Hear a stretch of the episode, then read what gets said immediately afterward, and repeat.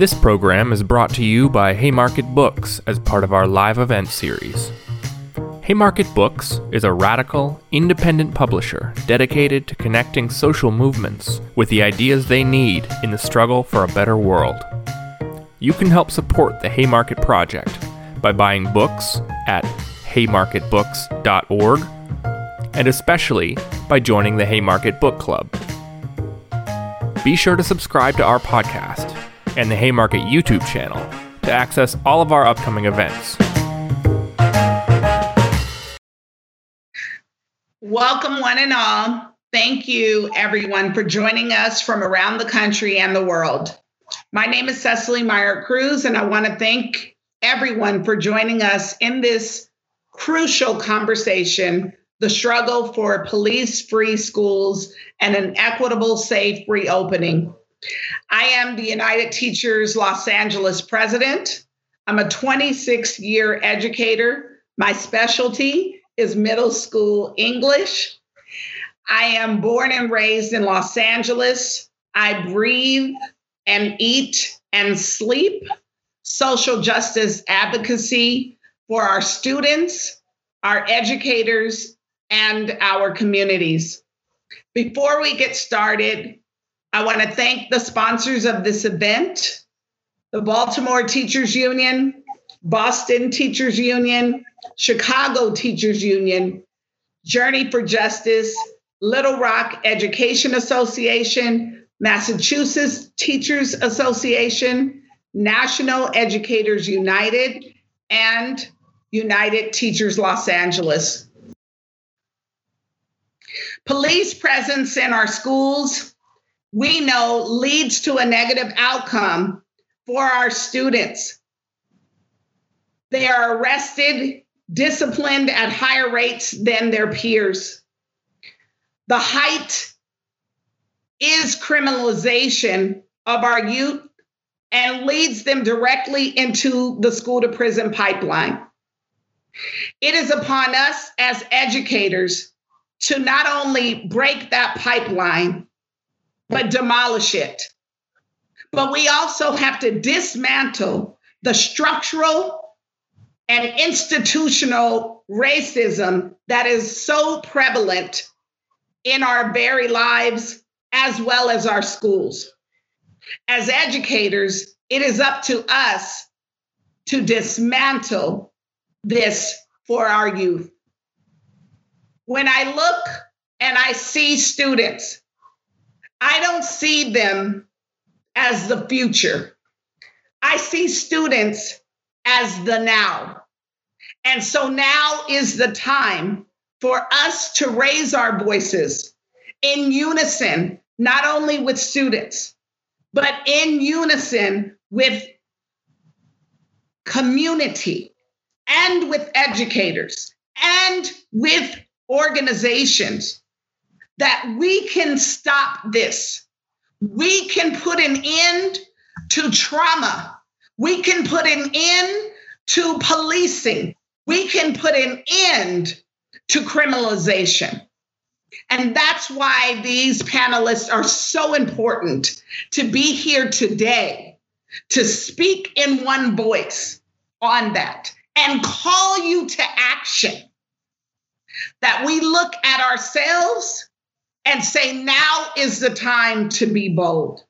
So I'm going to go right now to Priyana from Milwaukee. and I want you to tell us, talk to us, speak to us, and let the folks watching know what you have been struggling for. Thank you, Priyana. You. Hello, everyone. My name is Priyana Cabral. I'm a high school student in Milwaukee, Wisconsin, and a fellow with our local Youth of Color led organization, Leaders Igniting Transformation. I, along with many other youth of color in Milwaukee, worked with LIT to spark the initiative to end all forms of policing in our schools. LIT's journey to police free schools began over two and a half years ago. Black and brown students have been advocating, advocating for police free schools for quite a while, as they were able to acknowledge the harm that has come from it. Having police in schools create more hostile interactions that put our students of color in more danger. The police officers making us feel uncomfortable in school are no different than the ones making us feel afraid on the streets. Clearly, what we are doing now is ineffective and it is time for a change. Studies have shown that schools become dependent on SROs and file a higher number of nonviolent crimes, furthermore, criminalizing normal youthful behavior. Districts also spend lots of money on arresting us and sending us into the criminal legal system. Not only is it funding the criminalization of students, it also leads to the school to prison to deportation pipeline. There is so much police brutality that has carelessly and constantly harmed Black and Brown people. I'm tired of seeing more and more students' lives being taken and harmed by those who have sworn to protect it. Throughout our fight, we built power with Black and Brown young people. Over time, we began to recruit more and more students by implementing chapters in schools while introducing students to pressing issues that impact our everyday lives. At first, it was common for adults to, attempt to, attempt to invalidate our experiences, the experience of, of the experiences of youth of color. However, we never gave up. We continue to consistently show up to school board meetings, host events to uplift youth voices, and be persistent when voicing our demands. Last month, we won a major victory. We won the divestment from all forms of criminalizing equipment in schools, such as metal detectors, facial rec- recognition technology, and the, the ability to watch over social media accounts of students, along with the termination of all contracts between our school districts and the police department. It is a victory based on the years of organizing by Black and Brown young people like myself. Based on our demands, now the district is able to instead invest this money that was first used to go to go towards harming and policing us, instead into alternative proactive safety measures such as restorative justice practices, culturally responsive education, and an increased number of licensed professionals in school. This includes nurses, counselors, and others who can serve as support staff all of which have been all of which have been proven to be a more effective way that promotes a safer school environment. Although it was the recent national tragedies and uprisings that sparked this discussion nationwide, it is the hard and long lasting work and determination of students of color that accomplished it. Now we are one step closer to the dismantling of the schools to prison to deportation pipeline and all other systemic inequalities in our education system. School districts are responsible for students seven hours a day, five days a week for 10 months out the year. This is the ideal space to tend to our youth's physical and mental needs. People who choose to remain ignorant towards the harm inflicted upon students of color by policing us and not taking the necessary steps towards change are part of the problem. In the wake of the recent tragedies, it is important now more than ever to be a part of the solution. Thank you. Thank you so much, Priyana. Give it up for our youth transforming uh, what it looks like to lead in this moment. So now I'm going to go over to Maura Casados Cassidy from Denver, a mom who's in this fight. Go ahead, Maura. Hi, folks. Um, thank you for having me. Um, I'm so so honored to be here. Um, I've been a classroom teacher. This is going into my ninth year, um, and I'm hoping just to share my perspective as a teacher today, as I've engaged in this struggle for justice. And you know, one of the things that came to mind when I was thinking about this panel today was an insight that I've had come up over and over again, which is as I've engaged in different struggles, whether it's a struggle over financing or budgets, whether it's a struggle to safely return to schools, or whether it's a struggle about getting cops off of our campuses, um, they are all fundamentally related, right? They're fundamentally related to an ongoing struggle to make public education a right for all. Um, and that means being anti racist. And that means especially fighting for the rights of working class and particularly students of color. Um, so, you know, I want to speak today to that um, and through some of my experiences, right? One of the things that's come up over and over again as I've entered into, you know, trying to promote whether it's BLM in the schools week or whether it's kind of coming up with these social justice issues that have emerged as a result of the COVID crisis, is that you have to explain over and over and over again. And I think of um, this Thomas Sankara quote. He was a leader of Burkina Faso, a really cool revolutionary guy. And he said, you know, revolutionaries can never get tired of explaining. We have to explain things over and over again because once people understand us, they'll come with us. And I'm paraphrasing here. But you know, that's one thing I want to impart today is that part of our role as anti racist educators, and especially as white educators in this movement, is opening up conversations with our colleagues, with anybody who will listen to us, frankly, um, about these difficult issues. And that doesn't mean just the issues that are considered part of our purview as classroom teachers, right? It's important for us to talk about moving away from these racist standardized tests. It's important for us to talk about unfair disciplinary practices in school. Those things are real. But we also need to move beyond that and start to talk about some of the structural realities that shape the world that our students live in, right? We need to talk about budgets and laws and housing. Um, because a lot of times, and I don't want to sugarcoat it, right? There are educators out there who are straight up racist. And those are folks who maybe are not going to benefit from these conversations.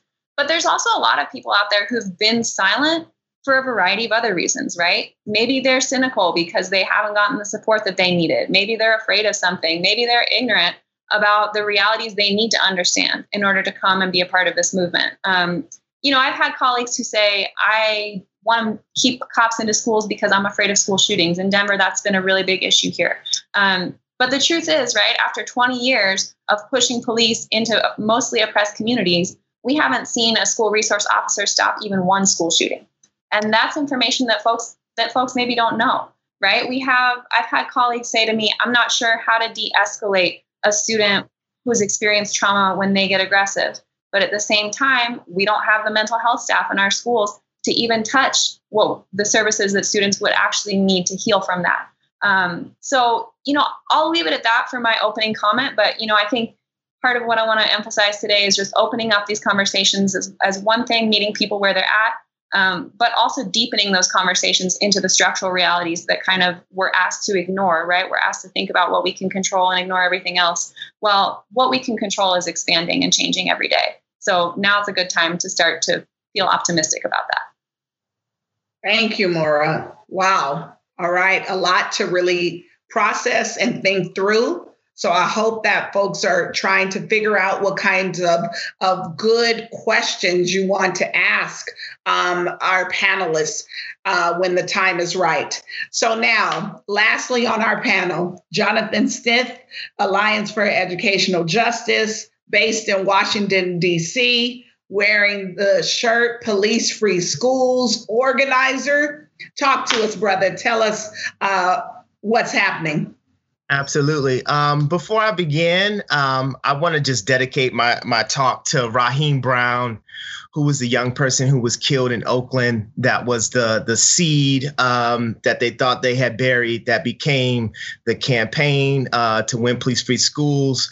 Um, part of the the some of what who we carry in our heart uh, here at the Alliance. Also, want to dedicate this talk to Laporshia Massey, who was a middle schooler in Philadelphia who died from an asthma attack because there wasn't a nurse in her school.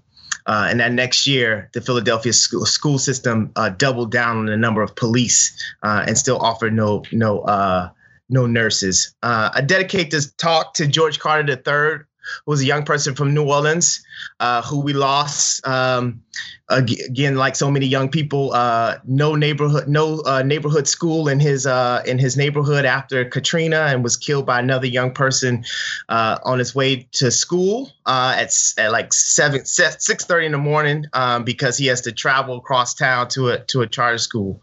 Um, uh, and who was criminalized by the New Orleans Police Department in his death. Uh, and then I dedicate this conversation, this talk to Amber Evans, who was an organizer of Ohio, um, uh, who we lost uh, almost a year and a half ago, and excited to report that uh, in her hometown, Columbus, they have just won uh, police free schools. And so excited to bring that and to know that in our loss, we are still gaining, we're still moving forward. Again, my name is Jonathan Stith. I'm the National Director for the Alliance for Educational Justice. AJ is a national network of 30 youth led and intergenerational groups who have been fighting since 2008 to dismantle the school to prison pipeline uh, and have been uh, part of the leadership along with the advancement project for the, of the national campaign for police free schools, uh, which we've seen so many uh, cities now. Uh, turning to uh, to to dismantle the relationship between themselves and school police departments, uh, and we're just uh, it's really excited about to have this conversation and talk about the connections between uh, uh, COVID and and cops and uh, and for us, part of what we understand what a police-free school is is uh, as Priya said, it's about dismantling uh, policing infrastructure. It's about in, uh, interrupting, dismantling policing culture and practice in our schools, and building a new liberatory education system. And for many of us, for myself and many folks in the Alliance, we found ourselves kind of almost shaped by our conditions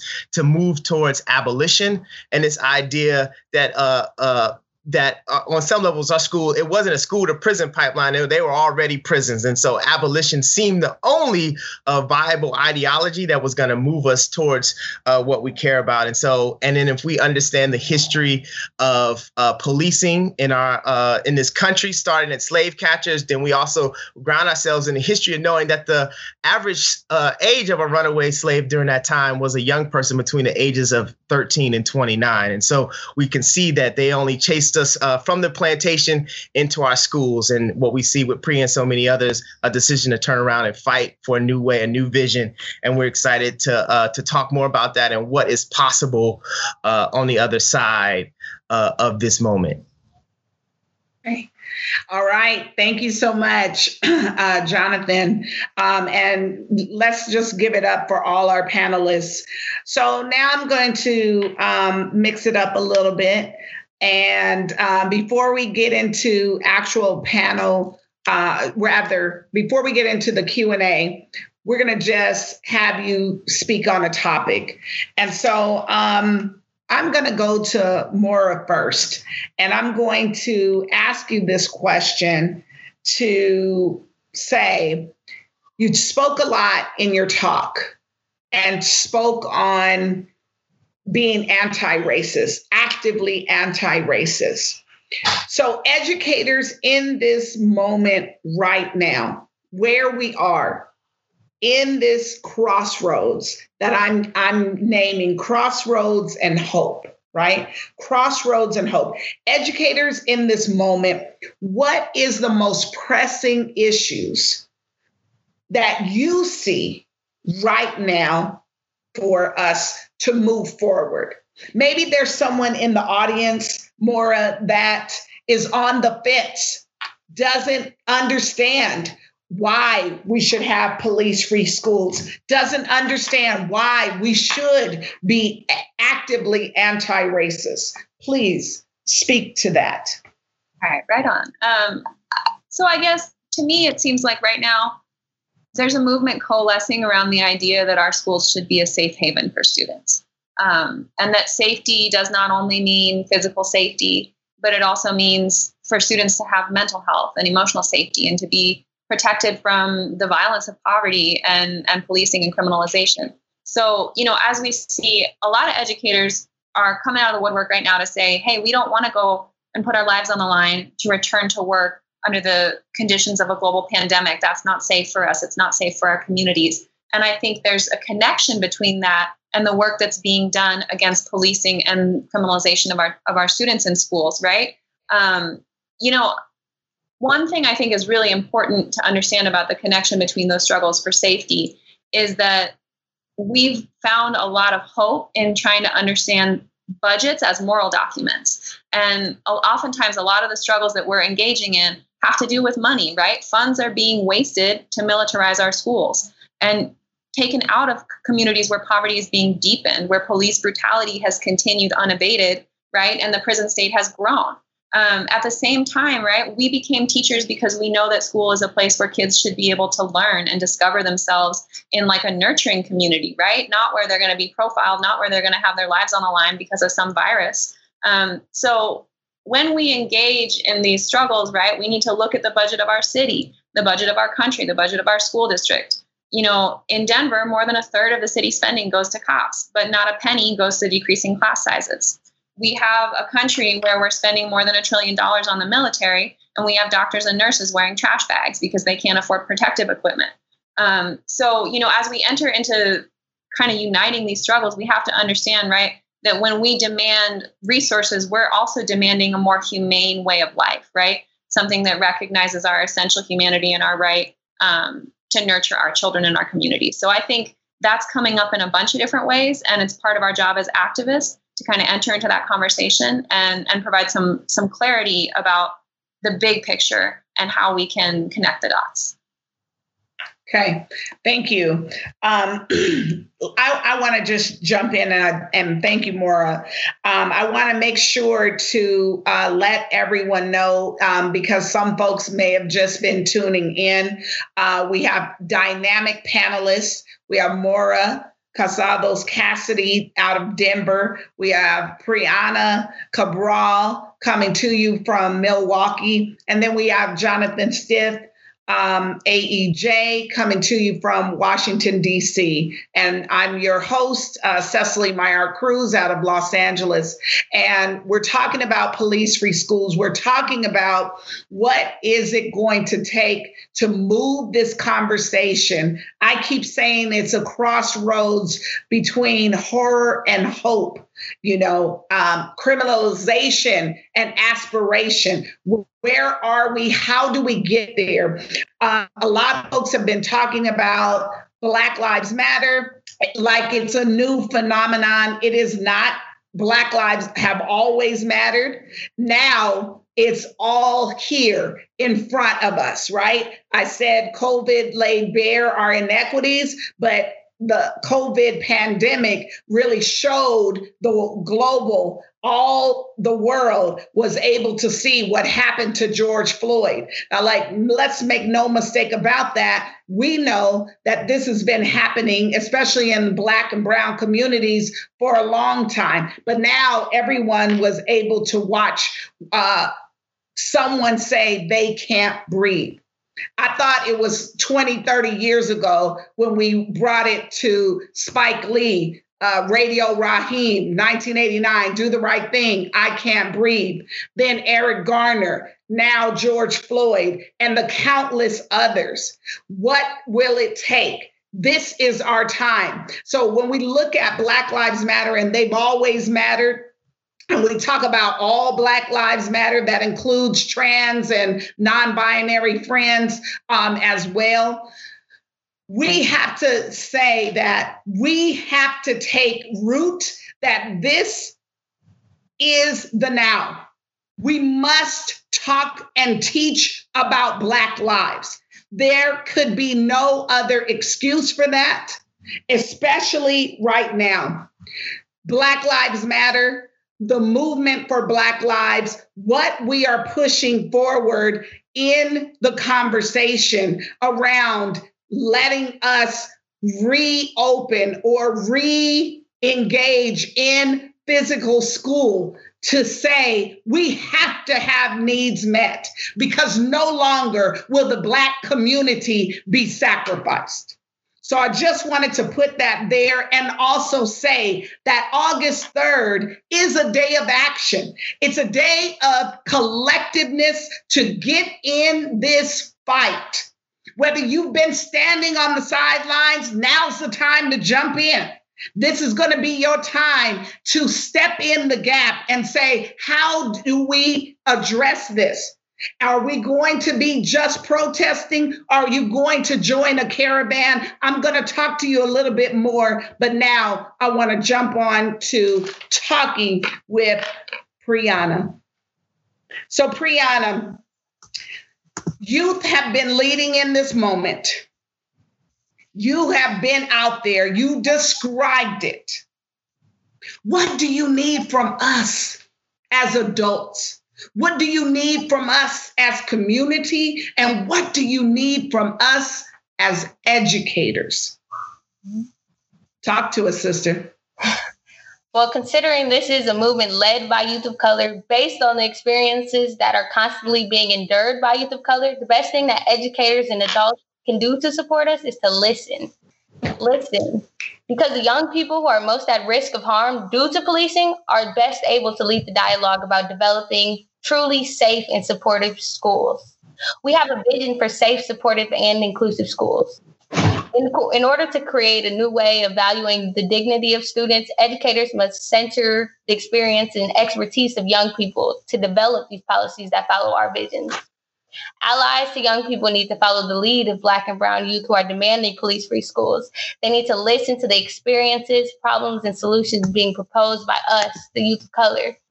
Because, in my opinion, adults and educators do not belong at the front line leading the fight to what an our ideal safe school should look like. Adults belong uh, in the back, listening to our stories, acknowledging our struggle, and supporting us and advocating for our change. Because in the end, we are the ones that are going through this. And when the youth, the youth of color are telling you that this is not working, and when the youth of color are telling you that having police in our in my school makes me feel unsafe, just like having police on my streets makes me feel unsafe, then you need to listen because you are not the one in those schools. You need to support me when I tell you that this is how I feel. And you need to advocate for us when we tell you that we we don't want this to happen anymore, that we need something new, that this is what we keep trying and we keep trying different ways of policing in schools, whether that's security in schools or police officers or SROs, and none of them are working. I'm tired of being criminalized in my school. I'm tired of feeling like a prison when I walk into my school. I'm tired of seeing the racial disparities between my school and the white suburban school. And this is what I'm telling you guys. So you guys just need to listen and support us in any way necessary.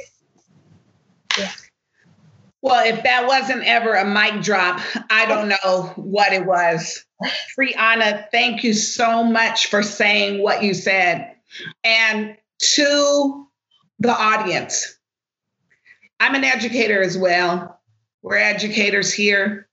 I want you to actually soak in and listen to what Priyana is saying. Our times in school are behind us. We may have felt like Priyana at one time, or we may not have. So I'm asking our viewers right now to listen to Priyana, listen to other youth like Priyana in this fight. Because we've got to listen to our youth, because they're asking us to, and they're demanding us to change. It's not about an individual. It's about what the youth are feeling in this moment and in the schools. This is our time to listen. Thank you so much, Priyana. Jonathan, I know you were you were like vibing. So here's a question for you, my brother. What do you say to school leaders who agree with no police in the schools, but don't want to lose the support from families? What do you say to that? Mm-hmm. Um, I, I listen to Priyana. um, I, I think it's a, it's a, uh, it's a, it, yeah, I'm curious around what families are saying. I think there's a lot of myth busting that we have to do, and in, in that conversation, there's a lot of courageous conversations to be had.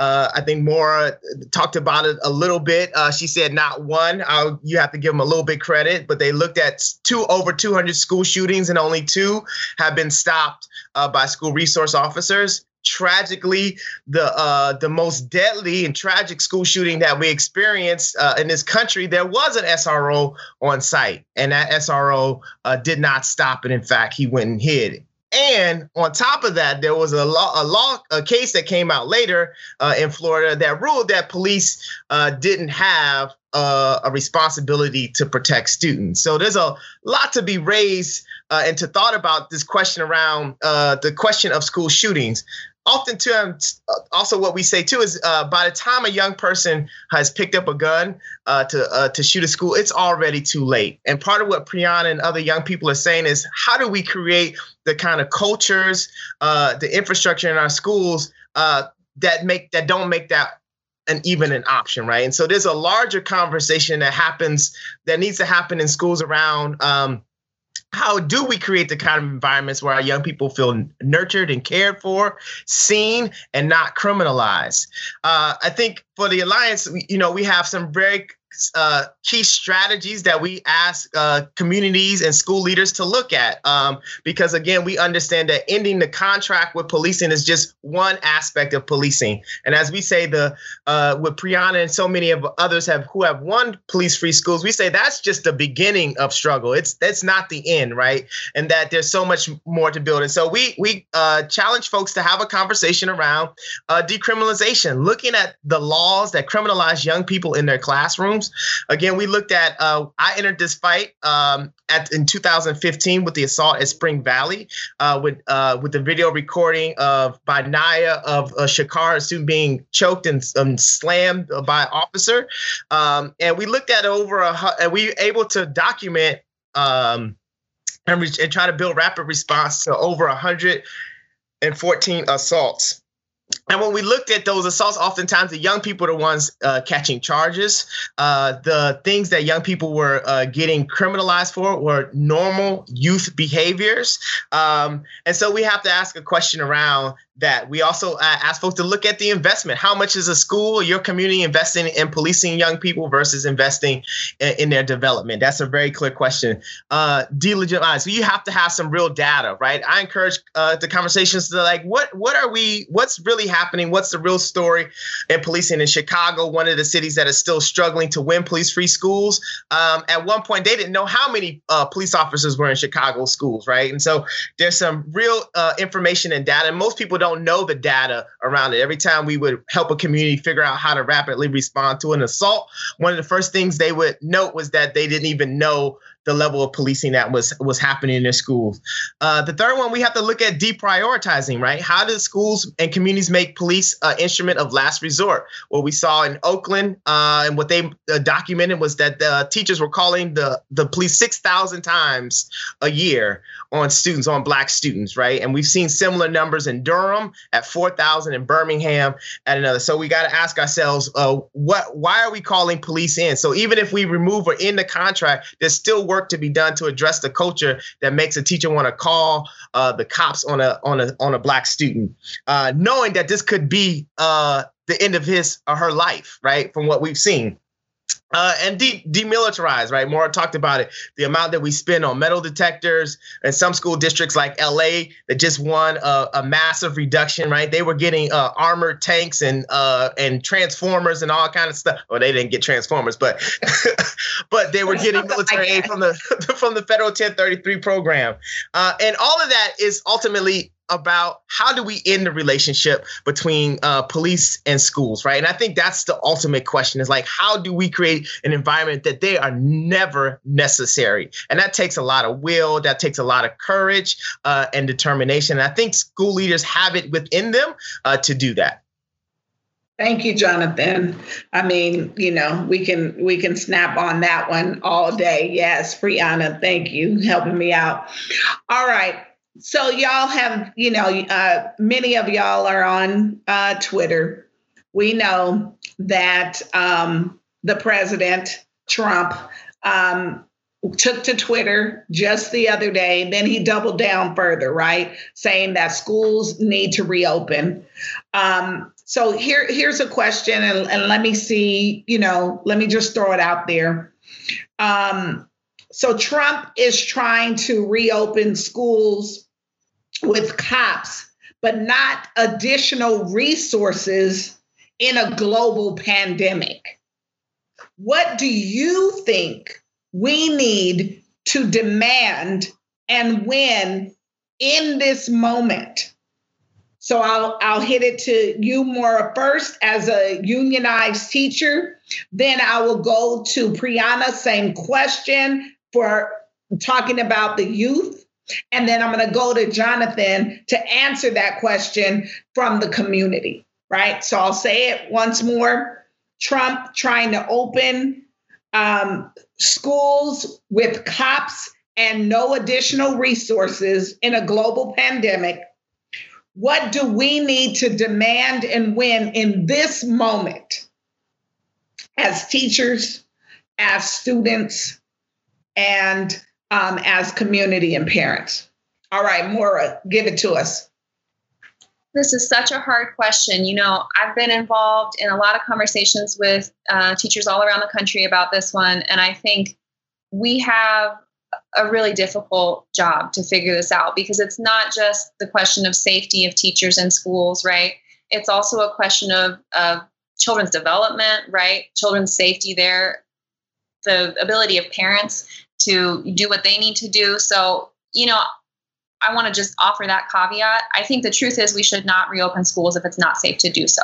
And that probably means remote education. That said, right, there are folks out there who need to have their children in school for childcare reasons. That's why this country needs universal childcare, right? Like we've done it for our essential workers, for nurses and doctors. We should be thinking hard instead of just asking teachers to make this sacrifice to put our lives on the line to open up this Pandora's box of you know the virus in school buildings we should think about what are the other resources we could provide in our communities that would allow us to be safe right now um, i think childcare is a huge one right rent control or canceling the rent, canceling mortgages is a huge one. Um, so I think teachers need to demand right that we can't enter schools if it's not safe. But at the same time in the same breath we need to demand that our communities have the resources they need throughout this pandemic so that people are surviving and thriving. Thank you so much Maura and and um, let's go to priyana. Talk to us priyana. Hi. Personally, from a youth perspective, I do not feel safe being in a school building at all. The only safe option for me is full remote learning, not A day, B day, not A week, B week. None of that is safe because how do you take into consideration hall passing time or lunchtime or anything? Like, how do you social distance kids in a school? How do you do that? And we, I will never feel safe going back to school period with police officers in there and that is something that i've been extremely vocal about that and that's something that youth of color have consistently been vocal about this is something that they do not feel safe period they feel threatened and it is just a hostile environment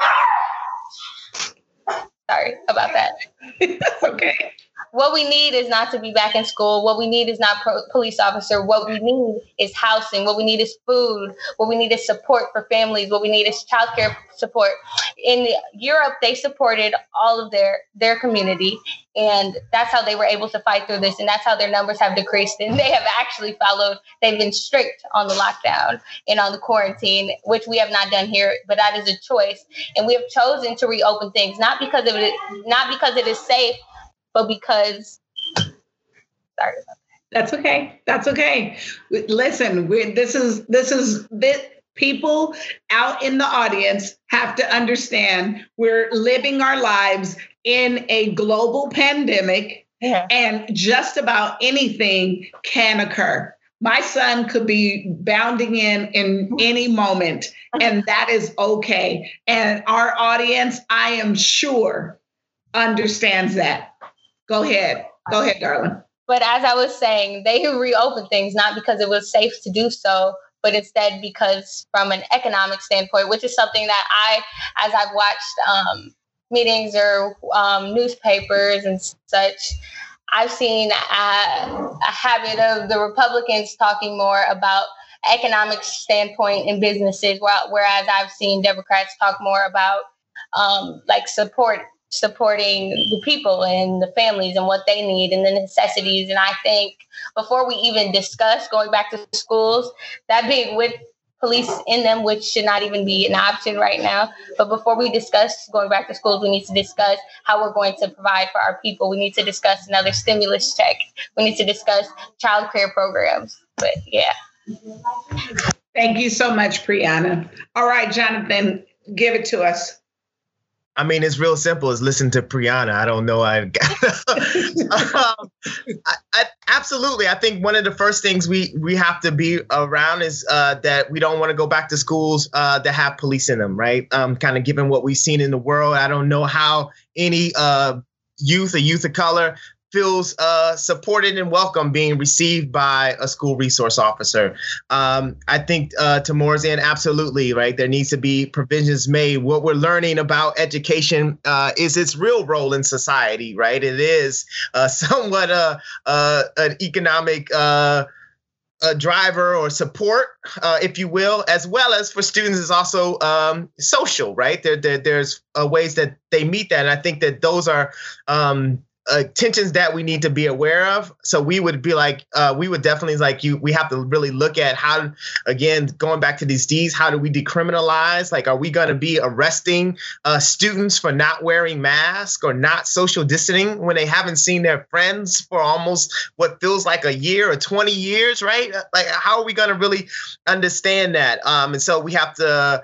I think we need to look at uh, PPE for all and making that uh, testing. We don't want uh, our schools to become kind of COVID concentration camps where our young people uh, are become these containers of COVID that then bringing back to a community that uh, is suffering under COVID conditions, right? And we gotta have, have to understand kind of at, at, currently, right, the majority of, of students in American public schools are black and brown students, right? And so they will be returning home to communities that are languishing and suffering under COVID, and, and there is no health infrastructure in place to help those those families and those communities heal.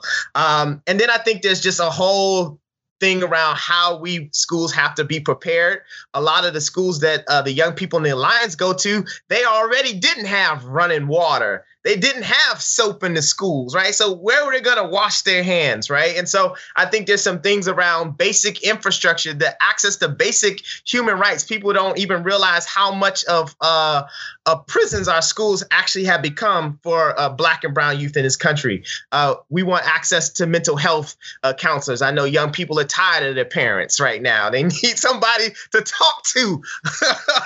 um, we need social workers, and all those things uh, can begin to be paid for by a divestment in policing and an investment. But there needs to be more, right? We need to really look at class sizes. A lot of the things that uh, a lot of communities have been organizing and fighting for now uh, as we've seen in other, uh, these were kind of the ideas that were laying around. Now need to be the ideas that we pick up and build for struggle, right? Um, and so we really need to look at uh, those kind of infrastructures um, and really uh, how do we build a robust um, system or, or, place to be able to do that if we are to reopen. And i think those are uh, questions. And ultimately it feels like communities really have to figure out how to make that choice together. Uh, and again oftentimes what we see in so many of, of our communities is that uh, those communities have been stripped of their right um, to decide. They don't have elected school boards. They don't have real processes to do that. So I do think there's a, a way that we need to come together, have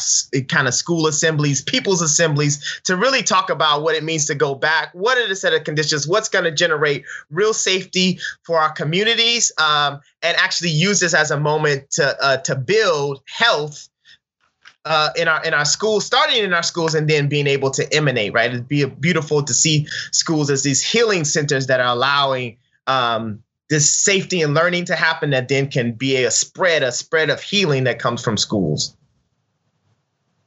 Wow, Thank you for that. Um, I want to um, remind our audience if you're just joining us, uh, you tapped into some fantastic uh, panelists that are talking about police free schools and COVID. Um, how, what it looks like, what it needs to look like uh, to reopen or restart or refashion ourselves, right? Because what was uh, happening before wasn't working. So if it wasn't working then, how in the world are we going to restart or reopen or refashion right now? Where you have the president of the United States saying reopen or else no federal dollars in a global pandemic where we know that communities of color have suffered uh, years decades of disinvestment. How do we go back to what was not working before? And how do we reimagine, re envision a new day, not only for uh, our students, but for our educators, for our parents, and for the communities? Jonathan just said, where are the healing spaces and what can that truly look like? I also want to remind you all this is a great time for you to start um, writing out your questions in the q&a box so that we can ask our panelists our esteemed panelists uh, to give us some knowledge uh, with your q&a i also want to remind you august 3rd and you're probably saying well what is that so let me tell you that there are a network of not only teachers, national teachers unions, teachers unions, locals, and community orgs that are building a national day of action on August 3rd. It's to demand a safe and equitable reopening of schools, specifically without cops, without COVID we are saying let us know in the chat if you're interested. Email Eric Zachary at eric at midwestacademy.com for more information. We want that. Uh, we want you to say, you know what? It is time for action. It is time to break down all of these inequities. We are going to need everybody in this fight. This is not a single person, a single individual, a single group.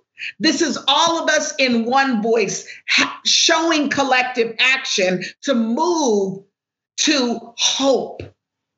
Move to hope from horror. Let's move to hope. August 3rd. We'll come back and talk about those things. Um, let me just say in UTLA, Jonathan brought up the 1033 program. And let me talk about that because I love to talk about the youth, especially the youth in Los Angeles. Uh, community org called Students Deserve, giving them a huge shout out. Uh, working in tandem with Black Lives Matter LA, um, really putting in the work. The students have been laboring um, for so long to end random searches how people are searched coming into schools. And they went to the school board, they went uh, to the malls when we could, and started having these conversations, being all over the internet and Instagram and TikTok. They were everywhere. And guess what? The students won on June the 19th of 2019 an end to random searches.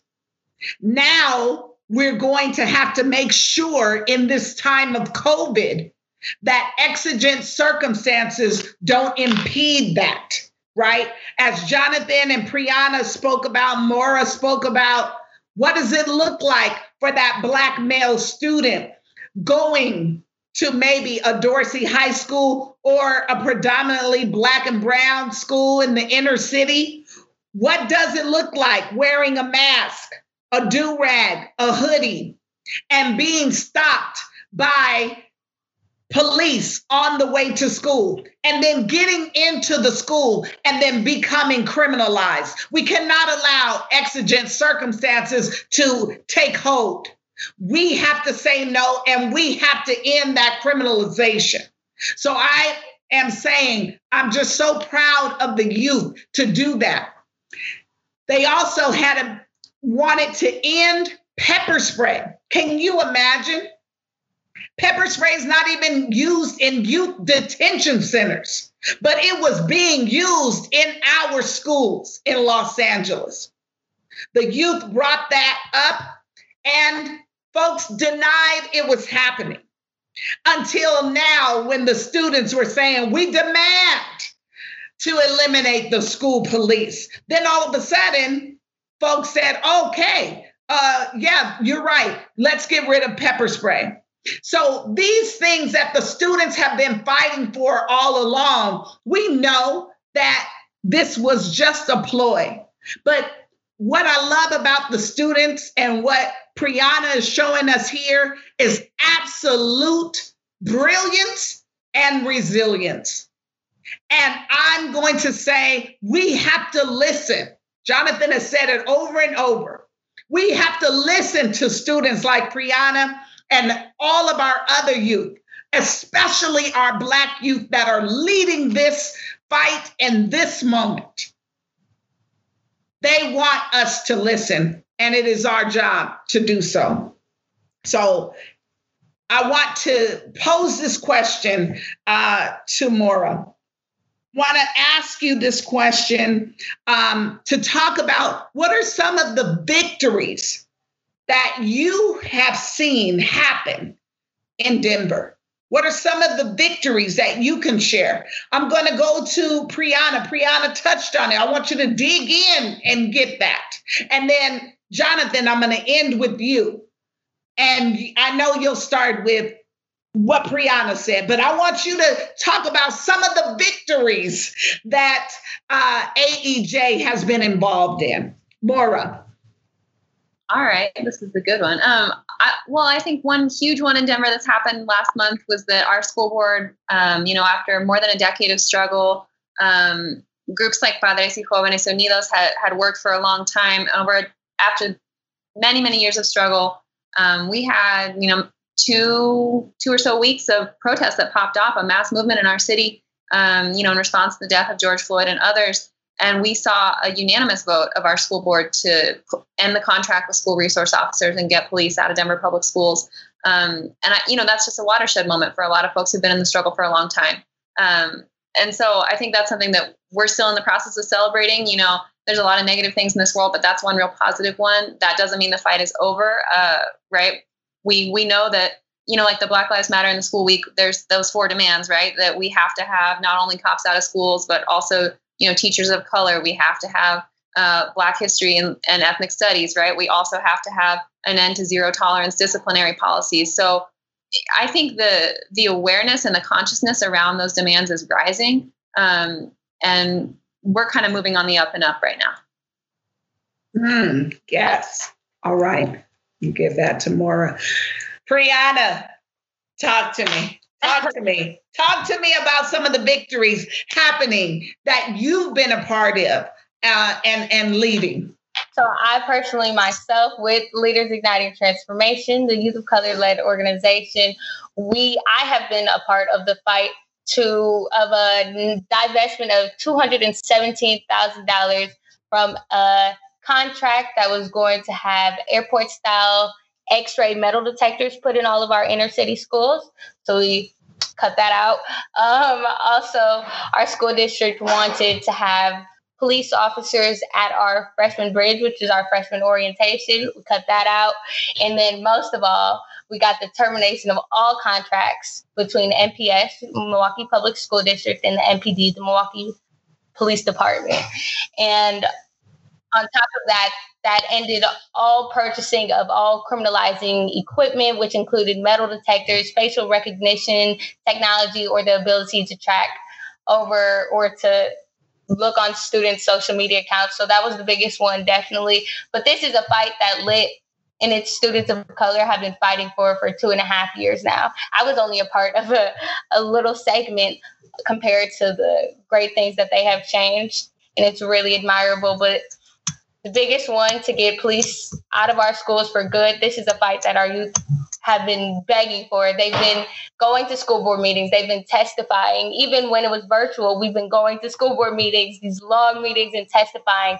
Like, I think it is the persistence and the determination of our students that accomplish this.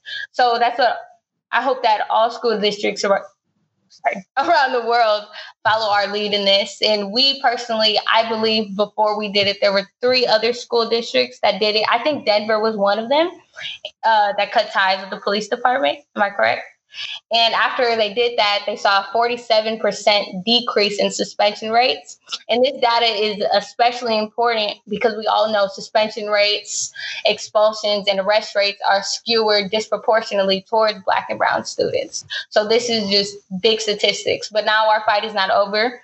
We will continue to fight and we will get them to implement all of these proactive safety measures that we have been talking about for years. This is the restorative justice practices. This is the uh, culturally responsive teaching, the implicit bias trainings, the more support staff in schools. Because when you implement these proactive safety measures, the notion that we even need police officers in schools will decrease greatly. Thank you so much. Jonathan. I mean, you know what? Absolutely. Uh, I mean, since uh, the the Minneapolis uh, school board vote, um, it has led to a watershed of uh, victories for folks who've been organizing, like we said earlier, uh, for uh, decades um, leading up to this.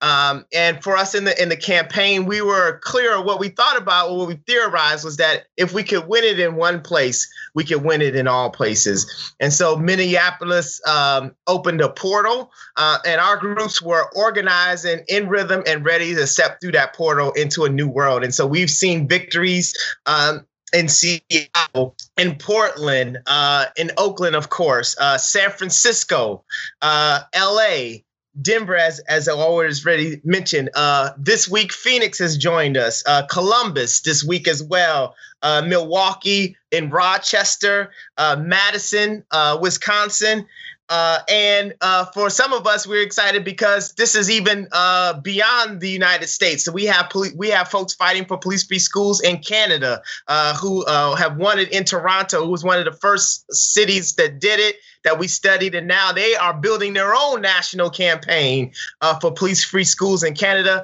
We've reached out, uh, we've heard from and been uh, connecting with folks in London who have been like, we need to get police out of schools in London. We've even heard from folks uh, as far as as India who have been also interested in figuring out how to get uh, police out of their schools, and so we feel really um, excited about the victories again. Um, we say that this is the beginning of struggle, not its end. There's so much more to be won, so much more to be built towards a liberatory education. But what I'm most excited about is actually Priyana because when when we started this work in, in 2015, it was me and five kids on a stage in uh, Durham, North Carolina, at a youth organizing conference, pledging to protect Niya Kenny and Shakar to get those charges dropped and to build a national campaign for police free schools. And we have done that. We've almost, these young people have created a movement. And so when we understand uh, Black Lives Matter, police free schools is their Black Lives Matter. Uh, and they have shown us the way and a path to victory. And we just have to follow them. We just have to follow them. And that is what's most exciting uh, about uh, this moment. And those are some of the real victories to see the thousands of people out in the street in Oakland uh, fighting for police free schools.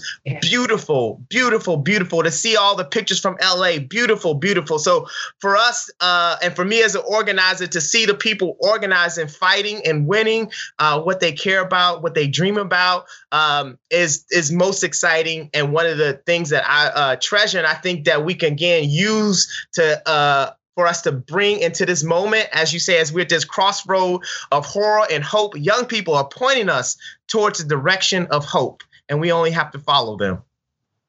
Thank you, Jonathan.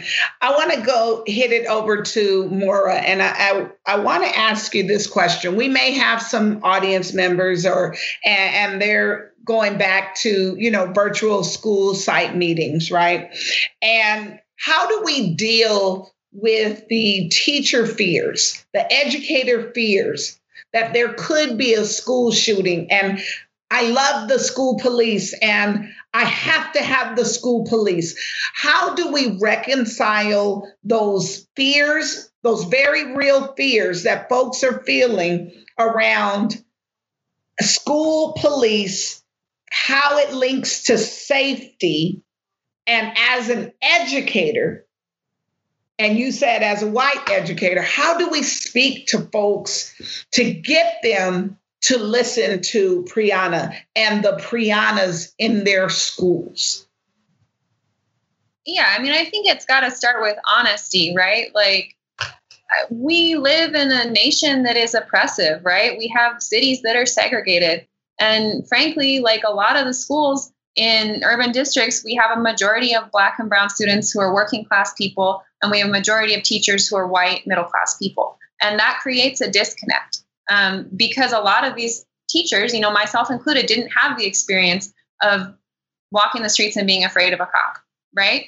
And and that's not possible for me to walk in somebody else's shoes, but I can understand that I didn't have that experience. And I think when I push on my colleagues to say, "Oh, you think you're afraid of school shootings?"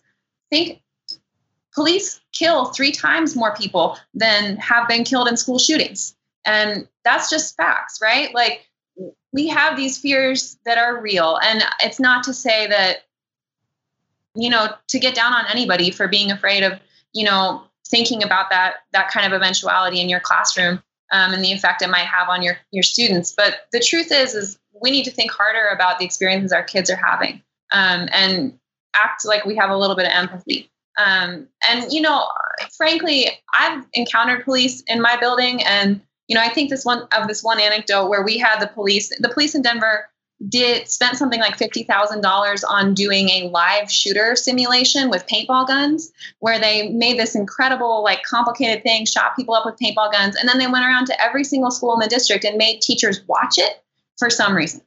And it's like that doesn't make me safer. I thought it was scary. Uh, it didn't teach me how to respond to any situation, and it was just you all playing cops and robbers with your vests on, right? Um, wasting a bunch of money when what we actually need to do is deal with the mental health issues that our kids have, right? So I would say to folks who are afraid of school shootings to think back to the root issues, right? Where are our young people going so wrong that they want to put a gun in their backpack when they come to school? And what can we do before it ever gets to that point? What resources do we need to move to that point? And how can we empathize with the young people who are surrounding us every day in order to actually address the problems that are the most pressing? Thank you, Maura, for that. I want to hit this over to Jonathan.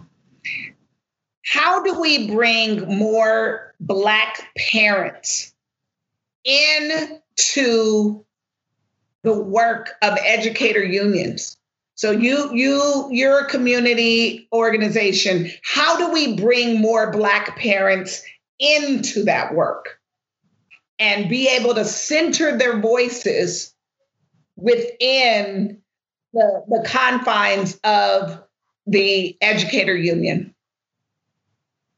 Yeah, I mean, again, that's a that's another courageous conversation that we have to ask because we have to ask uh, where where there seems to be a natural alliance and alignment. Why is there disalignment and disunity?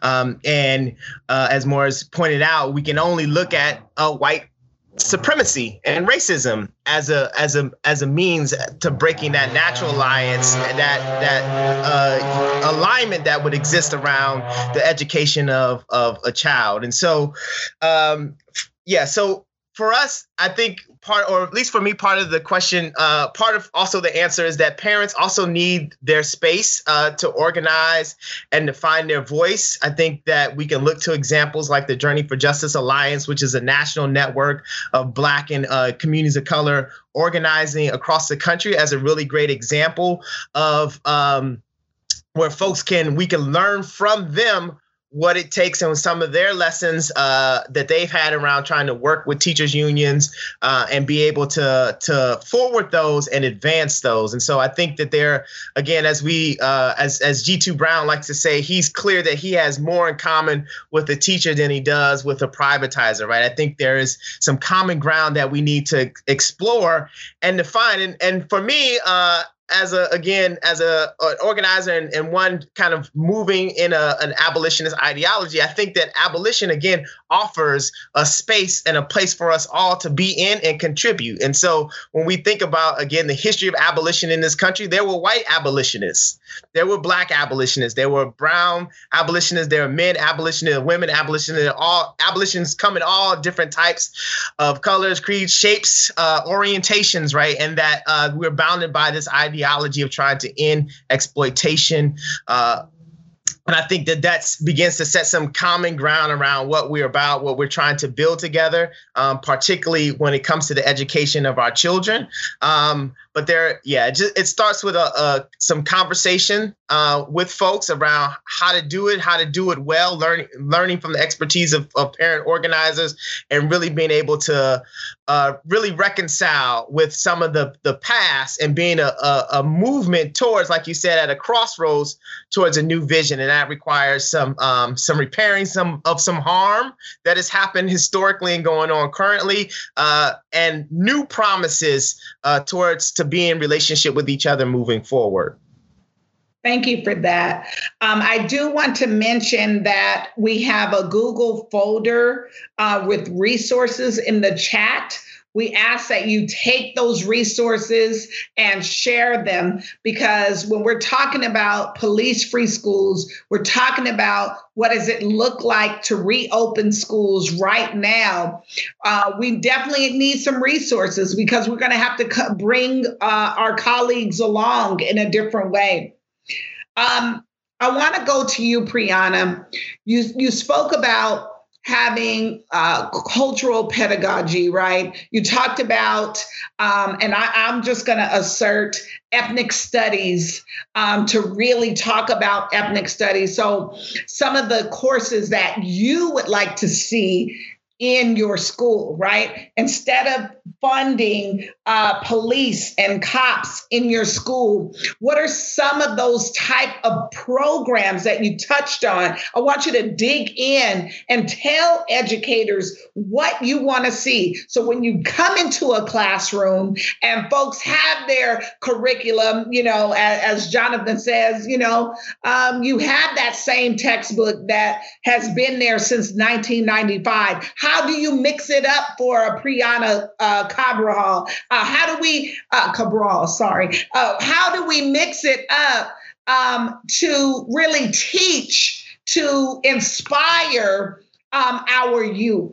Um, so please talk to us um, as educators. We need to hear your voice in this matter. Thank you. Thank you. Um, for myself, I'm someone that piles up on AP classes to get the best knowledge that I can, especially when it comes to history. It's something that is consistent and repetitive within all the schools I've went to and all the curriculum that I've learned is I keep learning the white man's story. And I guess they say the winner is whose story gets told. I guess that's apparent.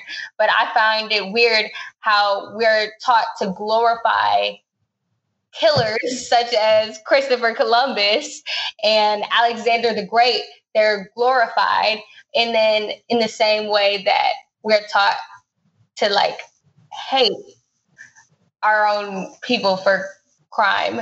But i'm so tired of learning the white man's story and the white man's history and i'm tired of glorifying these people that were criminals real criminals but since they're white they're superior and that's who we are taught to learn about from the day that we're young. I actually when i was in sixth grade i wrote a paper on why christopher columbus was great because i was in mequon and that's what I, that's a suburban school district in wisconsin and that's what i was taught and this money it needs to go towards resources. It needs to go to new curriculum because we have old textbooks in our school and i can see that in suburban schools they have new technology. They have computers available for everybody. We have our only extracurriculum sort of class that we offer is psychology whereas when i went to these suburban schools they had home ec. When i was in sixth grade i had a class took a class in a suburban school district about financial literacy. Our kids deserve to learn the same stuff too. It is just as valuable in their life as it is in theirs. I want to see us go on more field trips. We don't have we don't get field trips. Somebody's not funded. I'd like to see um, us implement some of the practices that I mentioned before, such as restorative justice practices. And the reason why I said the notion that we would need police in school would decrease because of that is because putting police in school or arresting students or suspending students is just a band aid problem. That does not solve anything, that does not solve the greater problem. But if you implement these actual restorative justice practices or if you implement these actual de escalation trainings, they will solve the root problem. And they will give students, provide students with holistic approaches to these problems that would de-escalate situations instead of further escalating them and creating a larger problem at the end. I would like to see an end to all seclusions and restraints of students in school mm. because it's never that serious. I would like to see us have the same opportunities, the same classes offered, the same field trips, the same technology, the same curriculum, the same newer books. Um, and I would like to see us as our counter our white counterparts and i would like to see us learn about our history as many ap classes as, I, as i've taken and as many history classes as, as i've taken i've never once learned about the history of africa mm, mm, mm. only about slavery and when that's all that we're taught and when you look up Africa, or you look up slavery, you see the poorest parts in these dirt poor pictures. And I, for one, know that Africa is beautiful. Why don't we learn about that? Why don't we learn about the culture? Why don't we learn about the rich, great, why do we worship and glorify the rich, great Mansa Musa in Africa? Why are we instead glorifying Christopher Columbus? Why are there statues of Christopher Columbus? I'm tired of that. I'm tired of learning the white man's history. And then, if you don't mind, if I can even touch base on the question that you asked Maura about what I would say to a teacher or even students. Please do. Afraid in school because of um, their fear of school shootings. I would just like to add that there were police outside of Parkland. That didn't stop anything. There have been police and metal detectors outside of nearly all schools since Columbine, and that did not stop anything. And let's not forget where school shootings take place. Let's not forget that predominantly white schools are the schools that have school shootings. Let's not forget that white, predominantly no, I'm just going to say, let's not forget that white people are the perpetrators of school shootings. But why are we policing black and brown schools? Why are we criminalizing black and brown schools if it if evidence of research is showing us it's apparent that our white counterparts are the ones that are typically committing this crime. And I know for one, the suburban schools that surround my inner city school do not have metal detectors. I know that they do not have police. I know that they do not have security guards. If they're the ones committing the crime that you are so afraid of, then why don't you do the same thing that you're doing to them? Why are we the ones feeling like criminals? Why are we the ones that are being affected by the school to prison to deportation pipeline? Yeah, that's all I have to say. Thank you. And yes, um, that was a mic drop. Thank you. Um, you know, and, and it's always, to me, I always um, love hearing from the youth. Uh, it's no disrespect to community orgs or or my fellow educators, but I do love hearing from the youth because the youth are going to tell it like it is, and the way that the way that we need to hear it. But it also takes us listening, dropping that effective filter, dropping the the defensiveness and hearing truth. And that's what um, Priyana brought us here today is some actual truth. And I would just ask that our audience members take that truth in and and let's figure out how we change how we go from horror to hope. How do we do it? Not only for ourselves but for our youth. So Maura i want to ask you um, and then i'm going to wrap up. I have one last question to wrap up with but i want to just throw this out there so I talked about August 3rd, and I was like, you know, it's collective, it's a day of action. Should educators right now be prepared to strike if we don't win these type of demands for a safe, equitable reopening? Your honest opinion. I, I just I, I just want to hear it from you. My honest opinion is hell yeah. Don't tell my union president I said that maybe, but yes, absolutely, right on. I mean, what else, what more pressing issue is there than our safety and the safety of our community, right? Like, what better reason is there for us to to throw a little people power around? That's right. All right. Priyana's like, yes, you're down with that. You are. Uh, Jonathan, how are you feeling about that? Absolutely. I think that, uh, again, this is some common ground where teachers and students can be like, we're not going back to schools with COVID and cops in them. And I think this is, again, uh, rich ground for us to, again, uh, move towards hope, repair what has been harmed, and promise to together build a new future and to reimagine schools, to reimagine safety. So, absolutely and the full liberation of our people, the absolute full liberation of our people. I just want to make sure that we put that in there. So, the last question uh, for all you beautiful panelists. So, the top three to four, and you can be brief, the top three to four things you feel that we need to win in order to usher ourselves back into physical schools. Three to four things we need to win to usher ourselves back into schools. Remember, I said in the beginning, we were talking about the crossroads of horror and hope. So, how do we get that hope? How do we get that aspiration? How do we lead in this moment? So, I'm going to go with Jonathan first. Then I'm going to hit it with Maura, and then I'm going to close with uh, Priyana. Jonathan.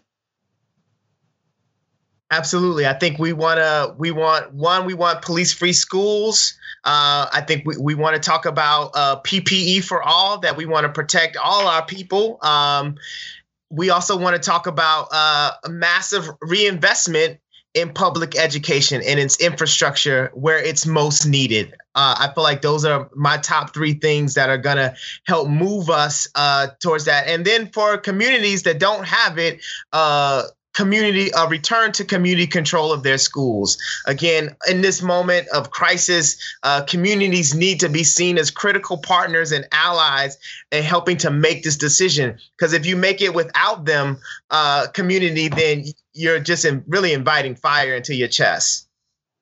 Mm, all right.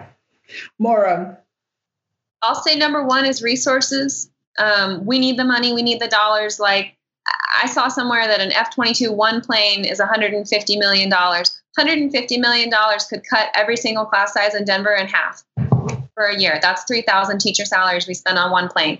We need resources in our schools, um, not only for the classrooms, but for wraparound services. That's my two. We need wraparound services. We need healthcare. We need childcare. We need food and housing. Um, and then number three, I guess I want to echo what Jonathan said. We need community power and solidarity. I know that's not a thing exactly, but it's it's a movement, right? We need to have our students and our teachers, our families, everybody working together um, to to put that power behind our demands. Thank you, Priyana. Okay. First thing is definitely police free schools. And with police free schools, the money that would be invested into police into police free schools, we need to make sure goes towards these proactive safety measurements that I listed before. I don't think I need to say them again, but in case restorative justice practices, implicit bias trainings, culturally responsive education, de-escalation trainings, all of those. We need those to be invested into that. We need more resources. We need to we need more equality within our education system despite the color of your skin or the color of the skin that pre- predominantly attends these schools or despite the neighborhood in which the school is in. Uh, we need support for family students and community whether this is housing whether this is childcare whether this is another stimulus check or whether this is technology to support students while they are doing remote learning at home and then, most of all, we need youth leadership in the conversation. If we're going to, because of the recent events, this has been brought up again, and clearly, the officer that killed Breonna Taylor, the officer that killed George Floyd, they are they were what we envisioned as safety in the United States. So clearly, we need to reinvent what safety means to us and what safety means to our Black and Brown students. And with that, we need students and youth in this conversation because this is something that affects them. This is their stories. And then most of all, I just need you all to listen. And I think you did a very good job today. I seen the hashtag listen to Priyana.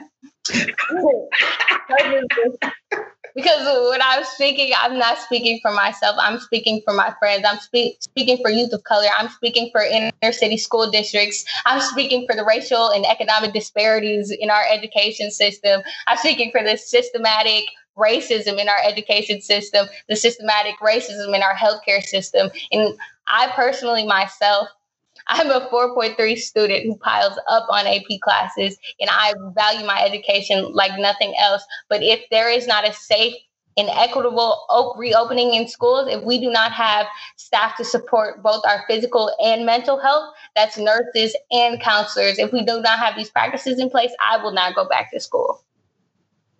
Okay. Thank you so much. So, what I'm hearing from the panel um, is that we have to lead with love. We have to definitely see the humanity, not only in our communities, but our youth. And that this is that moment. that's calling us to come out of the, the bowels of horror into hope. Um, the Google chat has the or the chat has the Google folder of resources that we need you to to to obtain and share with your colleagues on police free schools. Um, you know, I feel that teaching is a revolutionary act. Um, how I go into my classroom is absolutely looking at the humanity of every single student that I come in contact with. And we're asking you to do the same. We're asking you to not only see that humanity, but let's start breaking down and dismantling the very foundations of racist ideologies, white supremacy culture, and become an anti racist educator, an anti racist educator that breaks down um, all policies and programs that uh, lead to the school to prison pipeline, that we should have ethnic studies as a right and not a privilege for every youth um, in our schools. It's time to reimagine what it looks like because um, what it was before uh, wasn't good enough. It's never been good enough. And this is the time in COVID that we can change something dramatically.